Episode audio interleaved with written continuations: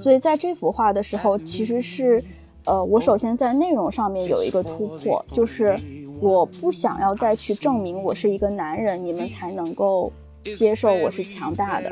我也不想证明我是一个脆弱的女人，你们才能保护我。我想要证明我就是一个女人，但是我有我自己的脆弱，我也有我自己的强大。To you, love.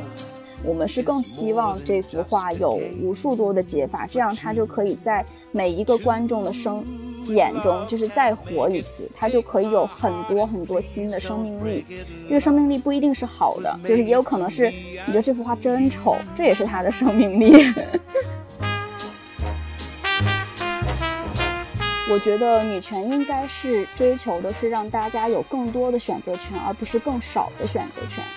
如果一个新的强权的建立导致大家失去了一种选择的权利，那我就觉得这个声音太大了，就是这个是这个东西不是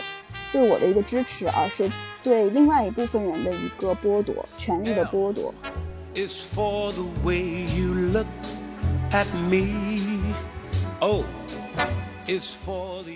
Hello，大家好，欢迎收听本期的意义公园，我是海涵。Hello，大家好，我是泽金。嗯，本期节目我们邀请到的是我在东京认识的一个朋友，他叫月兔。嗯，我们是在东京的一个华人社群认识的。嗯，然后一起在濑户内海的艺术季看过几个展。那个时候，我和月兔聊了一下他的经历，还有他对艺术的理解。当时就觉得根本就聊不够，一定要请到播客里面来仔细挖掘一下。那请月兔跟大家打个招呼吧。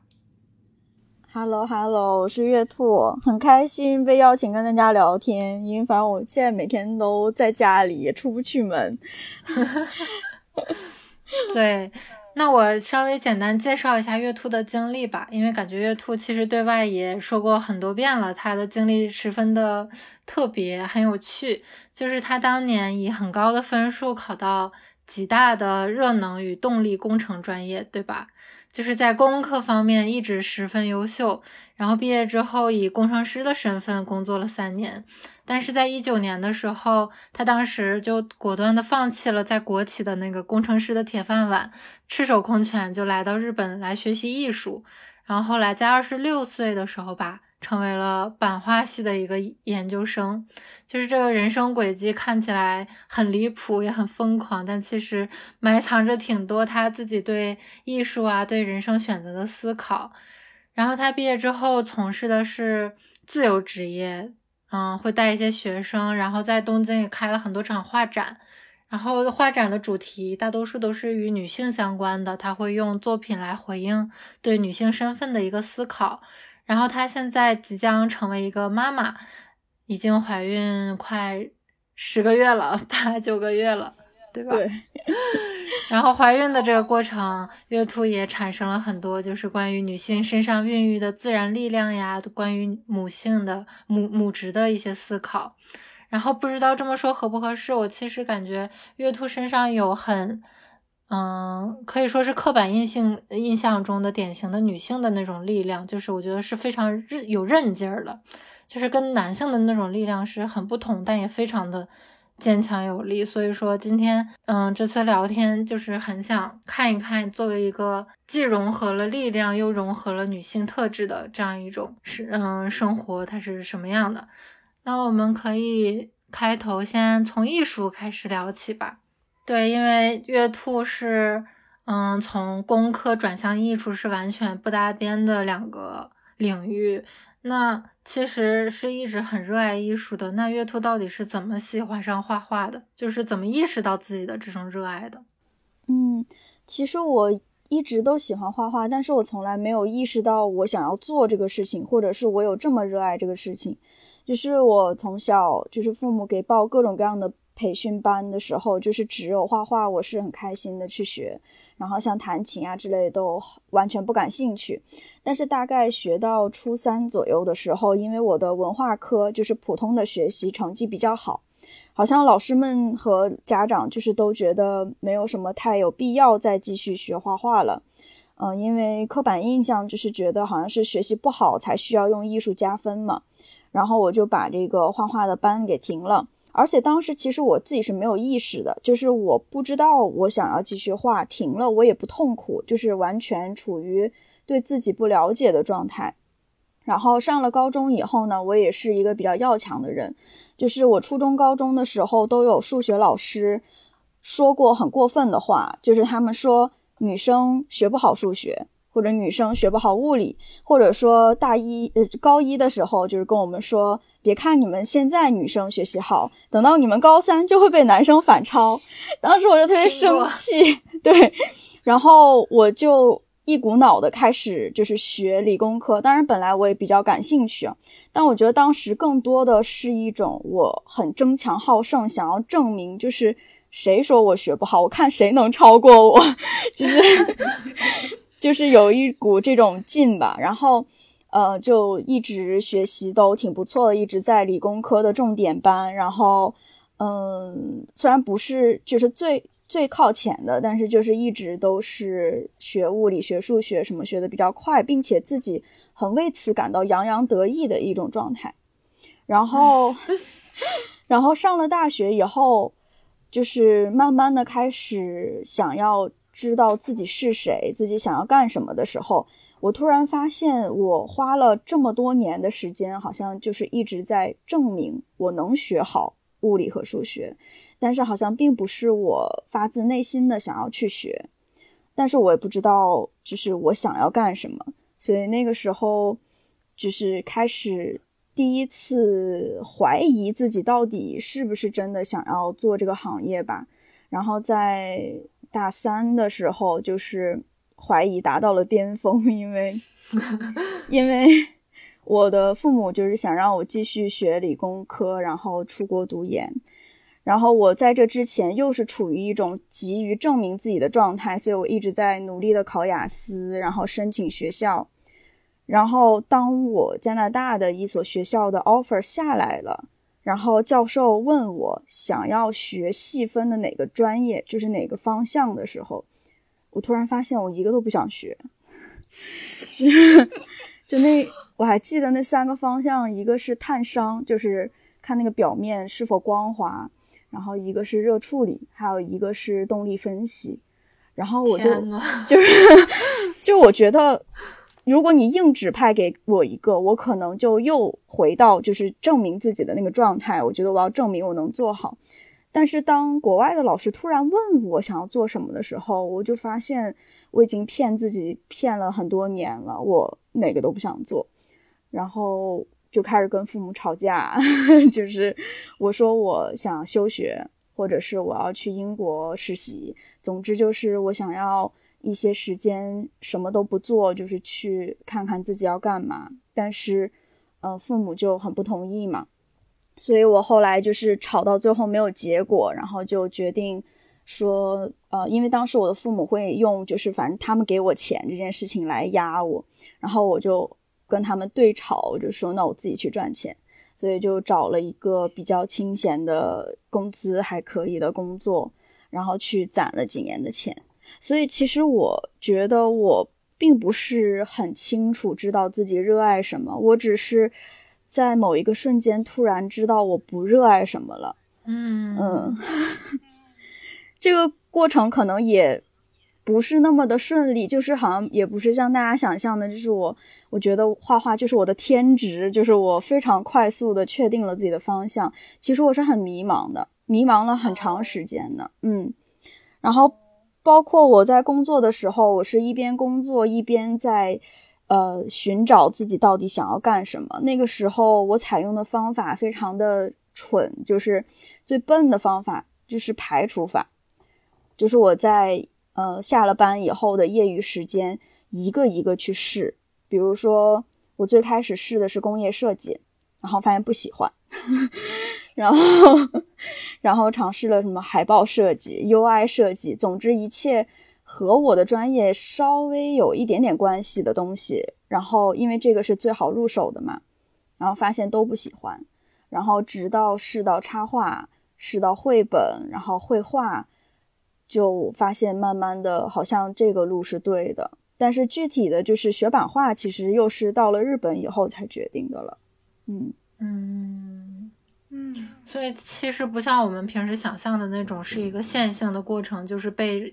艺术所引导啊什么的。其实还是自己去主动探索的部分更强烈一些。对，就是如果我能够更早的被艺术引导的话，我也不至于到这么晚才开始做这个事情了。就是在这个过程当中，其实是我是没有知觉的，就是我不知道我会被什么吸引。嗯，包括就像我说，就是这些不同的设计的方向、不同的绘画的方向，我光看这些名词的时候，我也不知道哪个吸引我。然后，但是我的身体好像是知道的，就是我的脑子对于我这个人是没有意识的。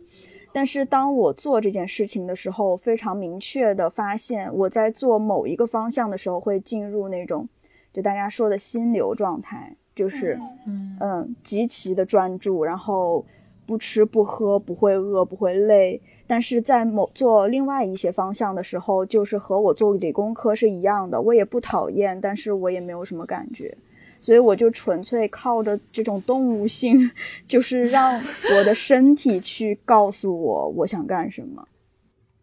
嗯，但是我觉得很多人其实也知道自己不喜欢什么，但是大家可能就没有那个勇气或者动力去真的放弃掉现在所做的这个不喜欢也不讨厌的事情。你身边应该也有就是工理工科的人，就是也不喜欢这个，但是大家也不会像你一样换一条路。对，应该应该说理工科的人很少有喜欢这个 方向的吧，就是因为好找工作嘛。说白了就是社会需要。呃，极个别就是有，比如说大学的时候，就是吉林大学的汽车学院是就是全国排名最好，就是汽车最强的，所以确实是有极个别的男生，他们是从小就热爱汽车，然后来学这个专业的。但是这些人基本上在读书的过程当中就会幻灭，就是他发现，呃，原来我来了不是在搞很酷的汽车，然后原来我是在做算术，然后在做物理物理题，呃，所以其实几乎没有什么就是就是特别热爱这个行业的，所以大家其实状态是一样的。如果我跟大家去交流，就是说我不喜欢也不讨厌，那大家都是这样的，没有人觉得这件事情有问题。嗯，只是我自己太难受了吧，就是可能可能是我受不了了而已。嗯，对，我觉得可能不只是这个行业，就是大家工作的普遍状态都是这样。哦，对对对，这 也不是光理工科。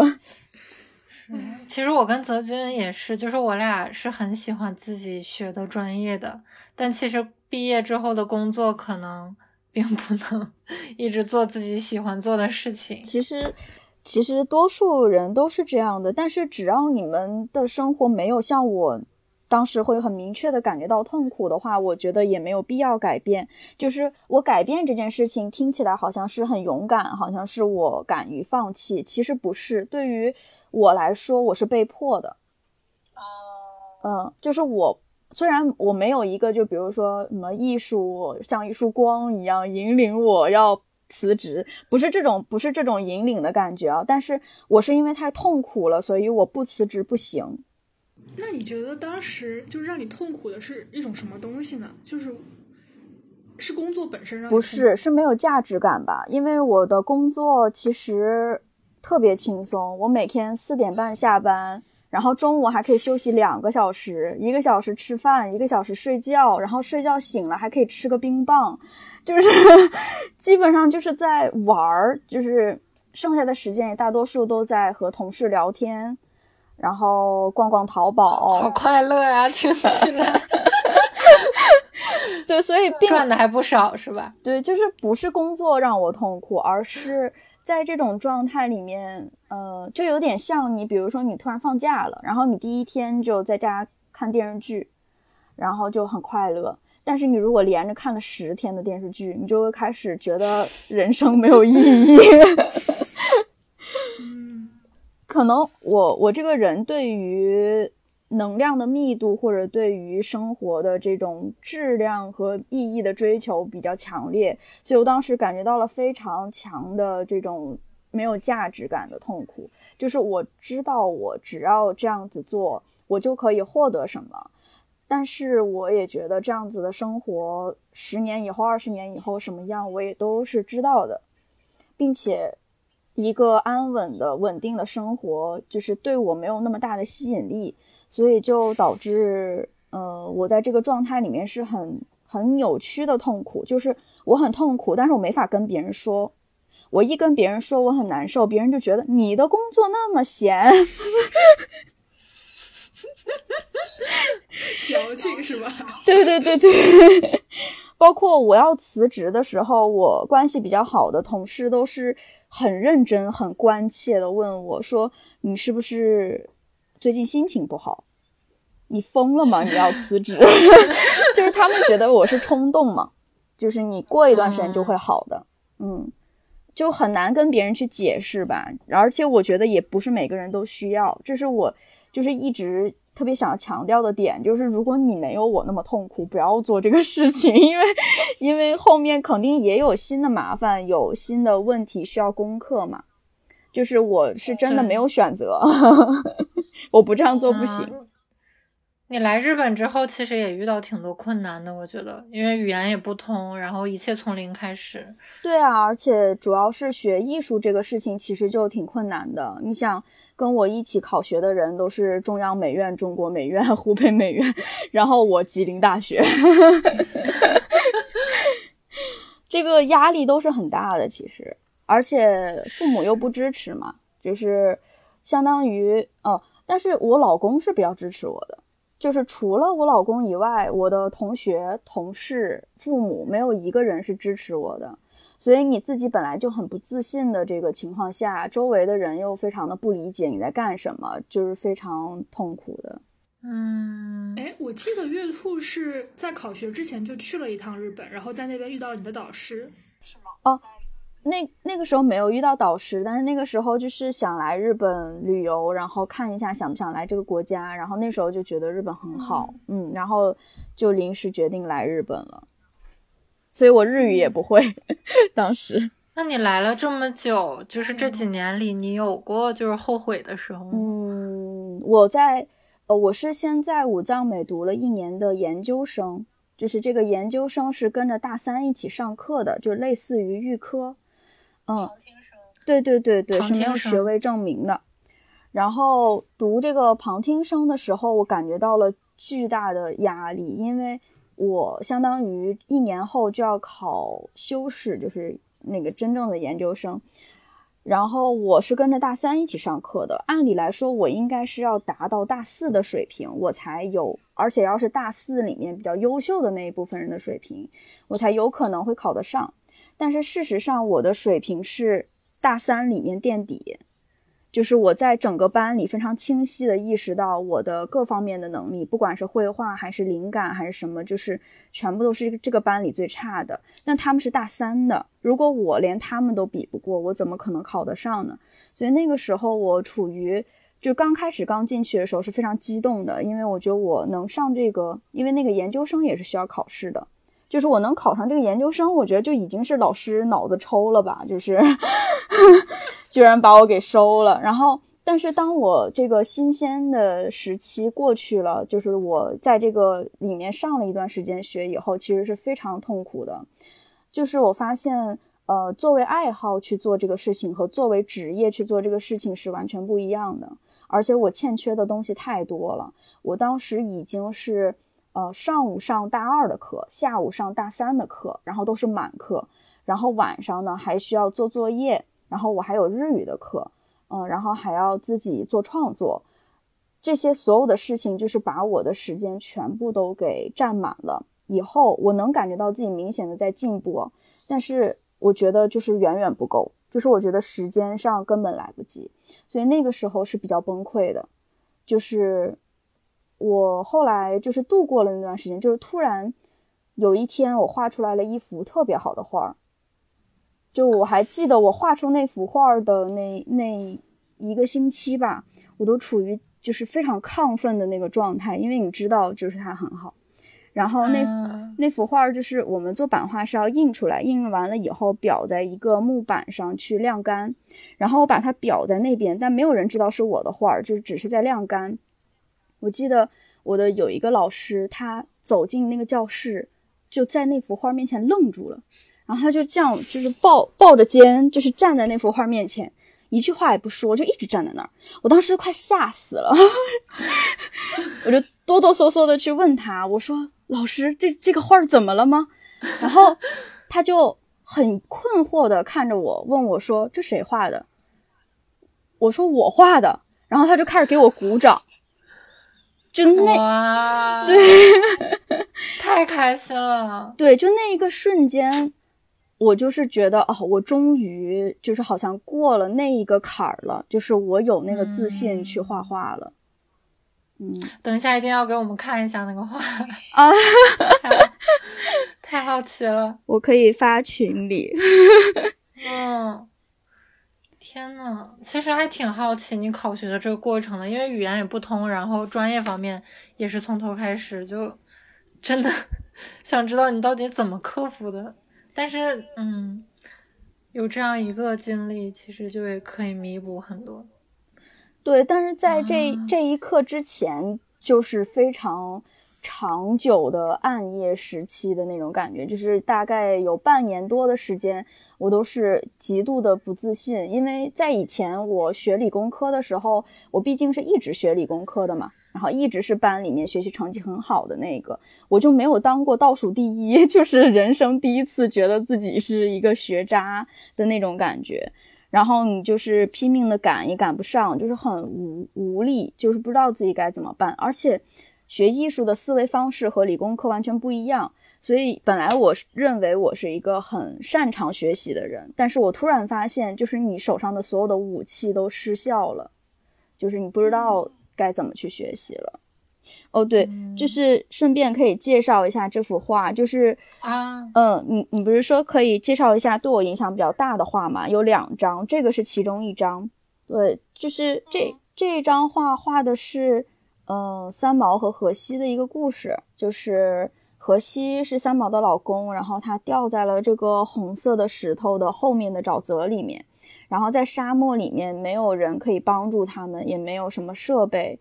嗯，然后三毛当时尝试去找人求救的时候，还差点被强奸了。然后到最后呢，他就发现只能靠自己，于是他就在自己的车上、身上找各种东西，最后把自己的长裙撕成布条，然后缠成了绳子，然后把荷西救出来了。那个画面右边这个白色的一大块的这个，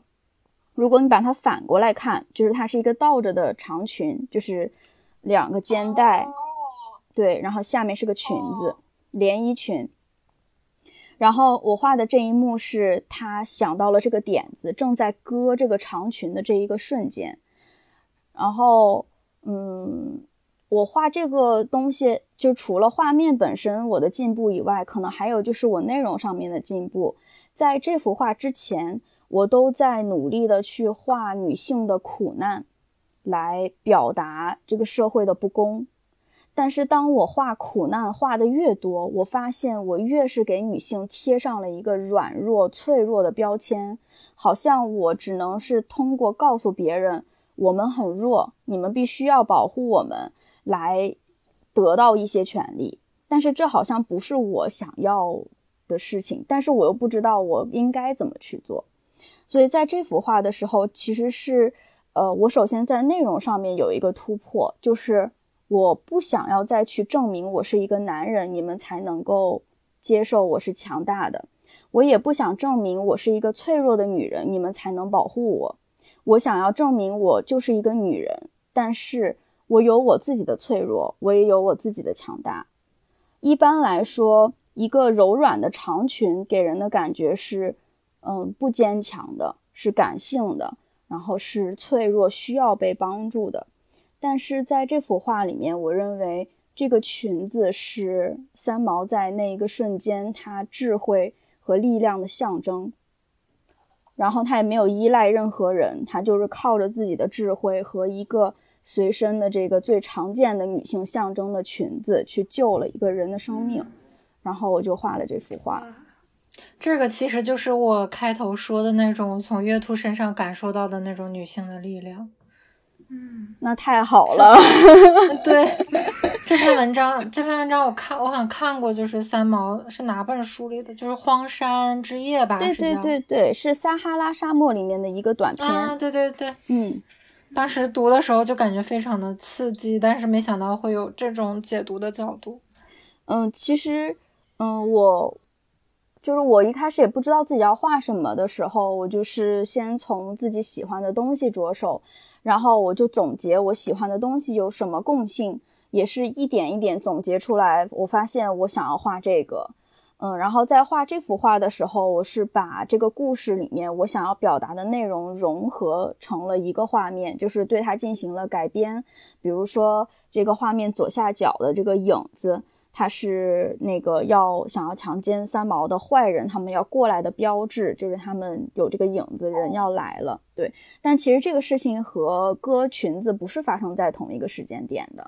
然后河西的那块石头当然也不是红色的，就是我可能是在呃想到了自己要表达什么以后，又去重新的。融合杂糅了这个故事，然后把这个故事变成了我最想要表现的那个样子，然后去画了这一个瞬间。嗯，但是如果是外国的老师的话，他赞扬你这幅画，他肯定应该是不知道三毛这个故事的吧？哦，当然不知道。对他能够理解这个内容吗？他还是单纯从画面角度来点评的？他不理解这个内容，或者说其实。应该是所有的观众都不理解，因为我刻意的在把把这个画面当中三毛和荷西这两个人物都去掉了。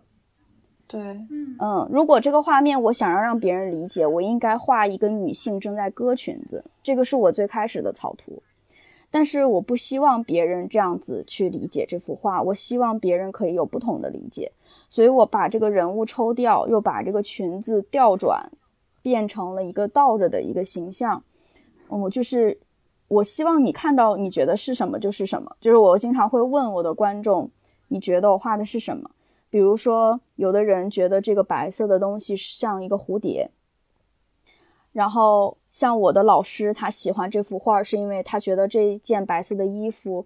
呃，是飘起来的。因为你你放大看，可以看到这个衣服下面的影子和衣服之间是有距离的。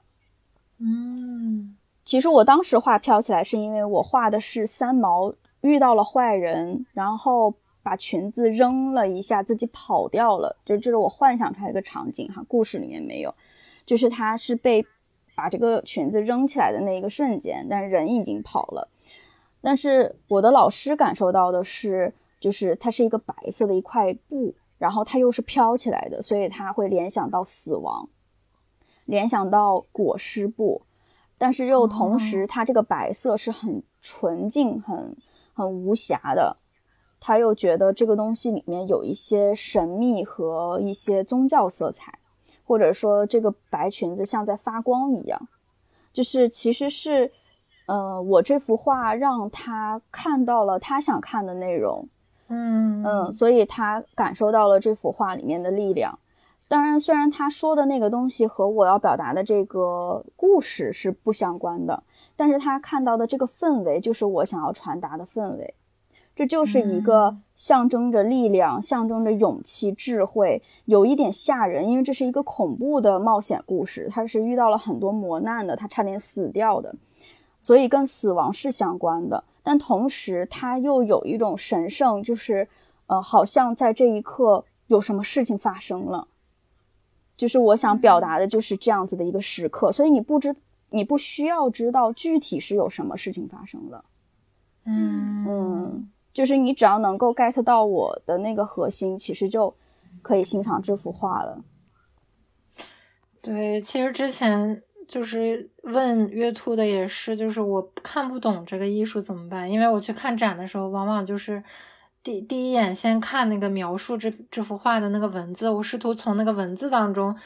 了解这个作者想要传达什么东西。单独看这个画什么的，其实我这种门外汉就是往往是 get 不到的。然后月兔当时就说，就是你从这里面得到什么，那就是什么。就你无需一定要按照艺术家他自己的想法去理解。对，而且你也可以不喜欢的，就是不需要所有人都在这一幅画里面看到一样的东西，并且喜欢和接收到这种信号。因为如果我们想要这么做，我们就可以把它表现得更直白。比如说，我如果把一个女性正在割裙子的形象画在这里，它一定可以更直观地告诉你这里有一个故事。是我们刻意的，并不想去困住你的思维。就是你你怎么想都是对的，我们就是想要希望你是这样的，所以观看的人不用有心理负担。你如果想要知道这个作者是怎么想的，当然你可以去看他的解释说明，嗯，但是你不看也没关系，或者你看了你仍然不懂，那有可能是 那个作者他他不想写的那么直白，因为他写那么直白以后，比如说这幅画，如果我现在告诉你了它是三毛和荷西的故事，那么它就只有这么一个正确的解法。但是如果我不写，我就说这是一个沙漠里的故事，那它就有无数的多的解法。我们是更希望这幅画有无数多的解法，这样它就可以在每一个观众的生眼中，就是再活一次，它就可以有很多很多新的生命力。这个生命力不一定是好的，就是也有可能是你觉得这幅画真丑，这也是它的生命力。嗯 嗯。其实不光是艺术，其实文学等等都是这样的，就它有非常丰富的解读空间。对对对，是这样。我最近刚在看一本讲童话的书，然后就刚刚月兔讲的让我想起了，就是里面就他说，其实其实艺术主要就是用象征和意象去表现。然后为什么我们需要去用这些东西？是因为我们的生活经验和心理活动，尤其是无法用别的方式表达的情感，常常会被浓缩在象征中。而一幅画它提供的象征，它被读者读到之后，能触动读者原本心中的意象，然后让那些原本固着在他们心中的意象开始变化，然后他们的想象空间就会开始流动。就我觉得他可能讲的有点抽象，那但是我能感觉到是月兔表达的意思。也是艺术和和读者的对话。是的，我觉得对，而且你刚才说“流动”这个词就非常的准。对，就是就是我希望它是活的，而不是一滩死水。不是说我说它是一加一等于二，它就永远就是这样了。我希望它在有的人心中是可爱的，在有的人心中是可恨的，在有的人心中是神圣的。这样它才是一个。有自己的生命力，在我去世了以后，这幅画仍然有自己的生命力的东西。你好。哎，我们就随便聊哈，因为我想补充一个视角，因为刚才月兔讲到那个女性的力量，就是之前一直都是在描述女性的磨难，就是不想一直把自己放在一个受害者的视角嘛。但就可能我觉得有些我们的听众听到，可能也会有一些反驳，因为最近很火的那一本书就是上野千鹤子的那一本《始于极限》，不知道你们看了吗？它其实第一篇。嗯，他其实第一篇就有提到这个问题，就是，嗯，有一些女性她会拒绝弱者和被害者的这个身份，就是那本书里面，就是其中，嗯，和上野千鹤子对话的那个女生，她之前是，她是出生在一个精英家庭，然后是东大毕业的嘛，虽然她做过 AV 女优什么的，但她也算是一个精英女性，然后她就会想说，不想把被害者的这个标签一直挂在自己的身上。然后上野就反驳他说：“你们这样的说法是在通过试图通过彰显我和其他女人不一样来胜过男人，但是其实你这样主张的时候，你是掩盖了那个社会结构的，就是你试图用自己的这个个人责任去掩盖社会结构对人造成的影响，就并不是所有人都有这种力量和这种自我决定的能力的。”对，就是想补充一个，对，而且我觉得他那个词也很准确。他说这是一种恐弱的心理，就是你很害怕成为一个弱者。对，嗯，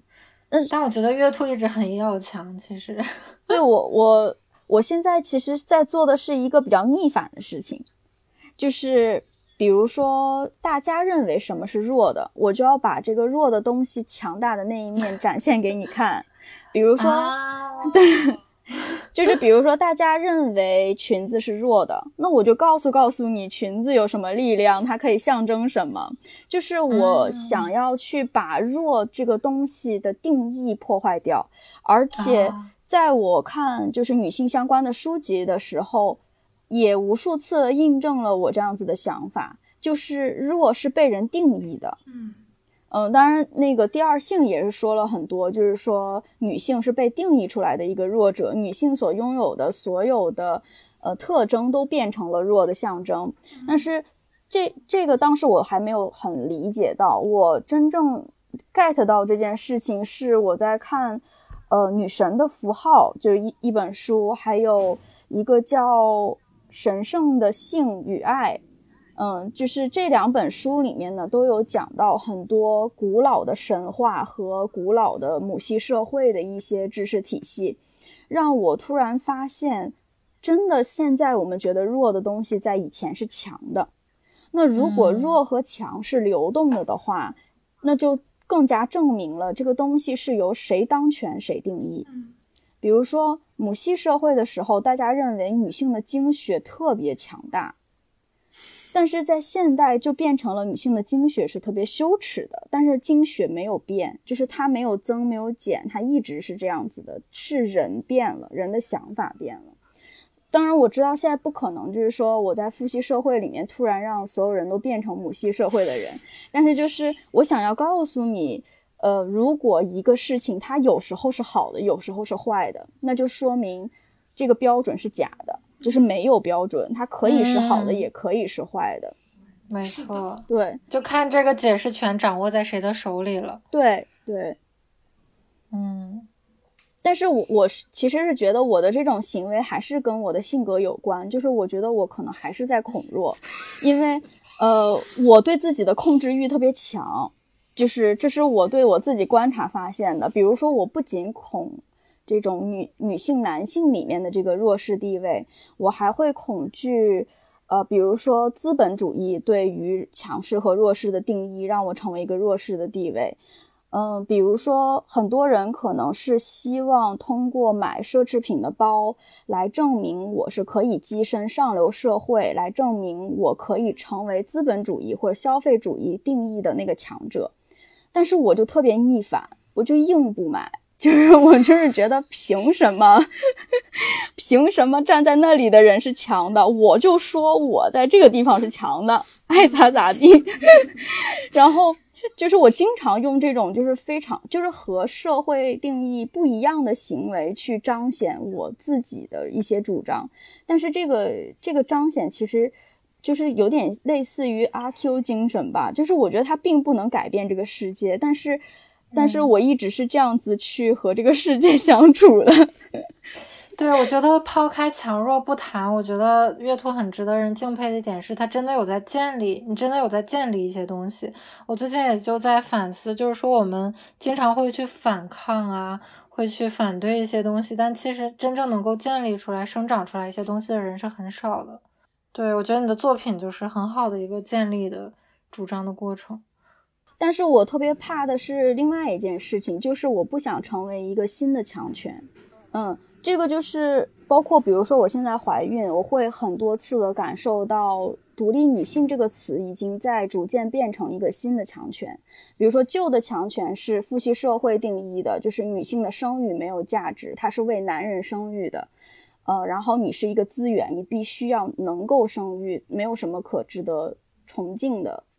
但是独立女性呢，又把这件事情定义为了，只要想要去生育的人，都是在无限的被男性压榨。女性没有一个人是发自内心的自己想生育，你一定是在被压榨。所以你只能通过拒绝这件事情来证明你没有被压榨。这个时候我就觉得又不太对了，就是总，就是总有一部分人，呃，会被这个强权欺负。就是，比如说，在传统定义里面，想要去做事业的女性，她会被父权欺负。就是你没有生孩子，你没有婚姻，你就是失败的。那么换而言之，在独立女性的这个定义下呢，想要生孩子的女性，你一定是婚驴，你一定是被压榨而不清醒的。那这两种声音，我觉得都是非常的片面，并且是不自由的。我觉得女权应该是追求的是让大家有更多的选择权，而不是更少的选择权。嗯，如果一个新的强权的建立导致大家失去了一种选择的权利，那我就觉得这个声音太大了，就是这个是这个东西不是对我的一个支持，而是对另外一部分人的一个剥夺，权利的剥夺。所以在我自己做这个事情的时候，其实我是一个表达欲很强。比如说，我现在用语言或者是用文字来跟大家交流的时候，我是会说我的想法是怎么样。这个想法是一个非常坚定又非常强势的想法，但是我不会把它放在我的画里。我会在我画画的时候不断的摘掉我那些过于强的想法。比如说，在这幅画里，我摘掉了那个女性，我直接把这个三毛摘掉了。你可以理解成为这是一个男性的冒险故事，你甚至不需要知道它跟女性相关，你也不需要能够看出来它是一个裙子。但是和我观点一样，或者是尝试想要理解我的人，他可以通过我看到一种新的说法，你可以选择接受或者是不接受。我不想把我的这个非常强的这个想法硬推到某一个人面前。按着他的头说：“ 你不接受，你就不是独立女性。”这种，所以我是觉得我喜欢比较偏抽象的表达，就是这个原因。只有在这种表达的时候，我可以通过反复的斟酌、克制，让自己的某一部分的声音闭嘴，然后最后体现出来一个。我觉得可能是给别人提供一个选择，而不是成为一个强权的这么一个形象。嗯，但感觉现实当中有一个困境，就还是像这种比较克制的、比较嗯注注意自己不要成为那种强势声音的声音，反而会被压没淹没，然后那些强大的声音就会越来越占据主导的地位，就会对这个就是我觉得。分工不一样，就是一定是需要有一些人成为新的强权，或者是成为非常极端的人来为我们争取这些权利的。只是因为我这个人实在是太强势了，我害怕我如果再干那件事情的话，太吓人了。所以还有就是我比较爱自省嘛，就是我会很担忧，如果我做了这样的事或说了这样的话，给别人造成了困扰怎么办？所以我选择了去做中间的这一部分人，但是我是非常能理解极端的那部分人，因为他们是有很明显有存在的必要的。嗯，说的太好了，但是感觉如果我们建一个女儿国，月兔就是女儿国国王的那种。如果真的有的话，我很想去竞选。就是我如果在那样子的一个环境里，可能我就不压抑了，我就会到处去说我有多牛，你们快来选我。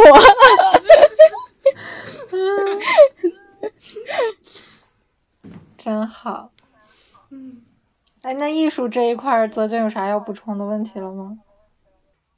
对，我觉得讲到最后，其实艺术对于乐图来说，已经不只是一个嗯职业或者爱好，或者甚至它不是一个表达他自己的方式，就是嗯，就跟你的关系会比我想的要更丰富。就比如说，你会讲你在里面不是去寻找你的表达欲的，而恰恰是寻找一种去处理你的表达欲的方式。就这个很有意思，因为大家都会觉得。艺术是要去表达的，但你会在里面，你想把话筒去给别人，就是别人可能在这里会触发他们自己的想法和表达，对，所以我会觉得就很很有趣，对，然后。哦，嗯，对，刚才你说的这一点，在我真正在制作这幅画的时候，其实也是有一个很有趣的点。我发了两张图，一张图是黑白的，这个是印出来的效果；还有一张图是黄色的，就是铜的颜色。这个铜的颜色的这个东西是这一张板本身，就是。我我做的是铜版画，是在铜的表面上去处理它，然后最后印出来的。所以当我看着这面铜的时候，它就是一面镜子。我对我其实是在画的时候，每时每刻都在照镜子。我的脸会出现在这个白色的什么也没有的裙子的反光里，我会看到我是一个什么样的表情。我是很愤怒的，还是我是很平和的在做这件事情？然后包括做版画，它是一个很漫长的过程，就是它需要有很多个处理步骤，因为铜也是比较硬的，毕竟是金属。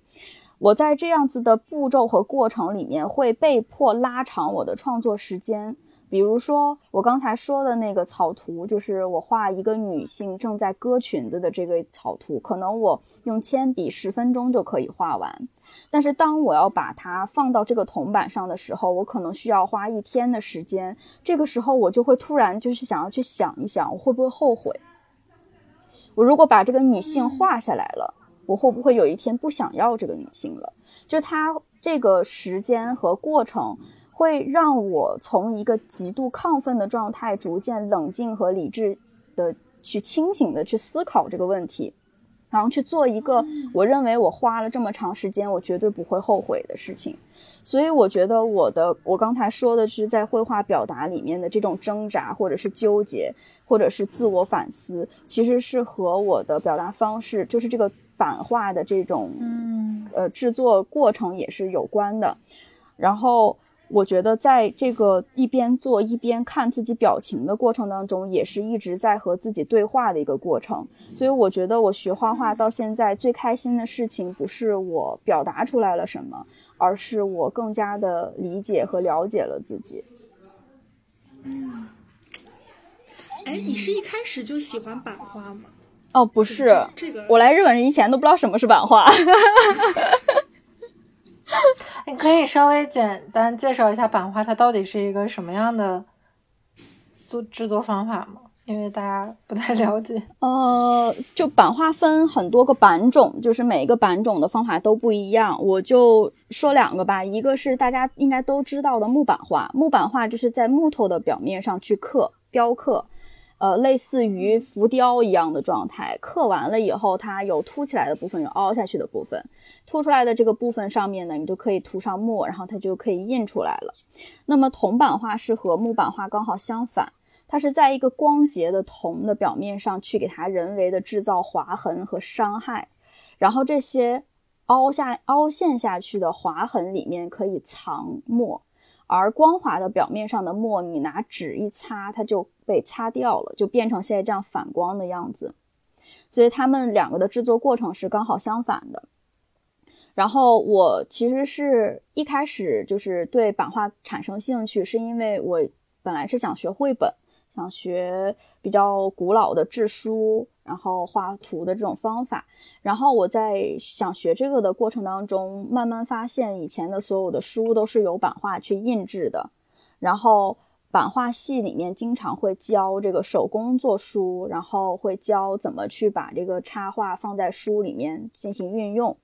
然后我才对版画有了一些好奇。然后我学了四个版种，全部学了一遍以后，一开始我以为我想学木版画的，因为木版画毕竟认知比较清晰，就我知道它是什么，大概能做成什么样。但是在做的这个过程当中，我就爱上了铜版画，可能原因是因为铜版画的制作过程非常像理工科。就是虽然我极力的想要逃离理工科，但是当我在做一个事情，我穿的衣服是在工厂一样的工服，然后我的手非常的脏，然后我在做一步一步的用各种化学试剂去染这个铜，然后去浸泡这个铜的时候，我感觉到了很很安稳，就是很心安的这种感觉。刻在 DNA 里的理工科 技，对对。就是我觉得，呃，版画它是一个很好的一个结合。就是在我创作初期，我在画草图的时候是非常感性的，但是当我开始进行这些步骤的时候，我会变成一个理工科一样的一个状态。你要去精准的计算，你要腐蚀多少分钟，甚至是多少秒。然后在这个过程当中，我感觉到心非常的静，就是非常的平和。然后这样子的两个，就是创作的时候的激情和制作时候的理智，刚好就比较像我这个人吧。可能就是他让我在这一刻也很爽，在下一刻也很爽。然后我就 每一个过程都觉得 都觉得很开心。然后后来就选择了这个版种。然后至于我刚才说，就是在我制作的时候，我觉得它像镜子。这个其实是制作的，就是我已经选择了这个版种以后。长时间的和它相处，慢慢慢慢体会到的。好好呀，嗯，好有趣，是不是想学版画了？真的，我觉得那个腐蚀的过程很有意思，因为它是，就是它铜面剥落是靠那个试剂的反应。对对，然后可能这里也是我的一个。就是就是它吸引我，还有一个点是因为我擅长吧，就是因为很多艺术生算不明白，真的要靠自己算的呀，好难啊，感觉。对，然后但是我就是会非常快速的想到一些办法，能够非常稳定的去处理这个东西。比如说别人做一个，就是有时候他们是靠运气，因为算不明白嘛，或者靠经验，就是靠失败很多次总结的经验。但是我不需要，我大概就是用别人做一张版画的时间，我可以做两到三张，因为我可以同时做很多事情，就是我可以这边正在腐蚀，然后那边正在处理，然后另外一个版。正在准备，就是这些事情对于我来说是非常轻松的，就是我脑子里可以给他们排列他们的制作流程，所以感觉之前的学习其实也没有白费，哦都用上了。对，这个也是很治愈我的一个点，就是当我抛弃理工科的时候，因为我没有那么讨厌它。我也会觉得，我做了这么多年，并且很擅长的一个事情，怎么就突然就是要好像就是要被丢弃了？那我是不是前面的生活都白做了？但是后来我发现，思考这些东西是没有意义的。你做过的事情，你学过的东西，全都已经刻在你的血液里了。就像我也不想，因为我曾经理工科的身份去选择一个画面，或者选择一个制作方式啊，但是。我也不可避免的，一定是这样的，就是它就是会吸引我，那我就觉得大家做什么都不会白费的，就不可能白费。你想白费都很难，就是我想控制我自己不要喜欢铜版画，也是做不到的。嗯嗯，所以感觉大家与其懊悔或者犹豫的话，还不如想要做什么就赶紧去做，然后你做的每一步都不会白费，都是可以在未来有回响的。对，而且它会一点一点的反出来，就是它好像是你被泡透了，就是 这个这个知识和这个文化或者环境已经把你给浸透了，它会在你无意识的时候，你不是刻意的时候，就一点一点就出来了。嗯，因为你是一个完整的人嘛，所以你做的一些事情其实都能反映出来你这个完整的人里面很多方面。是的，嗯，那你未来还想尝试别的？形式吗？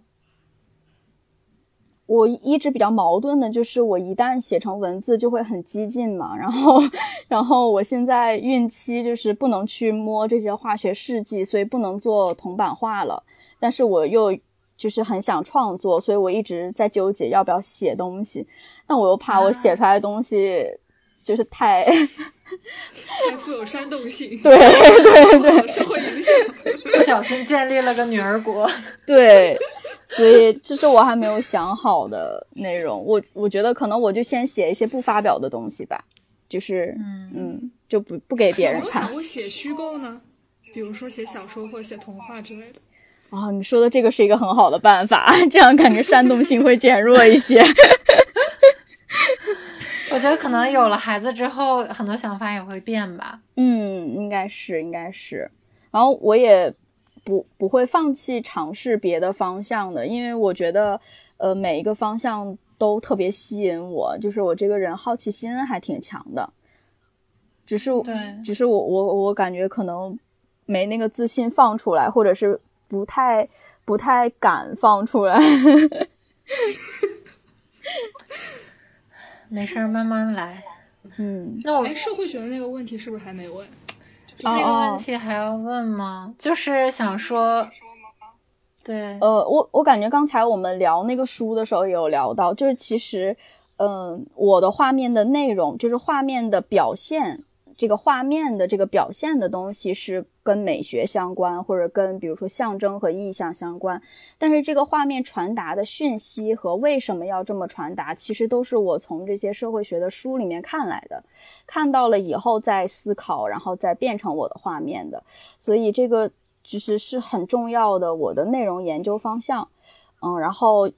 我如果想要画的更好的话，就是需要内容研究和表现研究同步进行嘛，所以我就一直对社会学很感兴趣。然后我一直很很遗憾，就是武藏美 就是纯艺术，没有别的专业的老师。就一开始我对海涵特别感兴趣，就因为他说他是学社会学的。对，对我很羡慕可以在这个内容上面做非常深入研究的人，因为我现在可能主要是靠看书和靠自己，就是还是比较慢的。嗯嗯，但其实我们主要也是靠自己，在学校里 学到的东西，并没有你想象的那么多。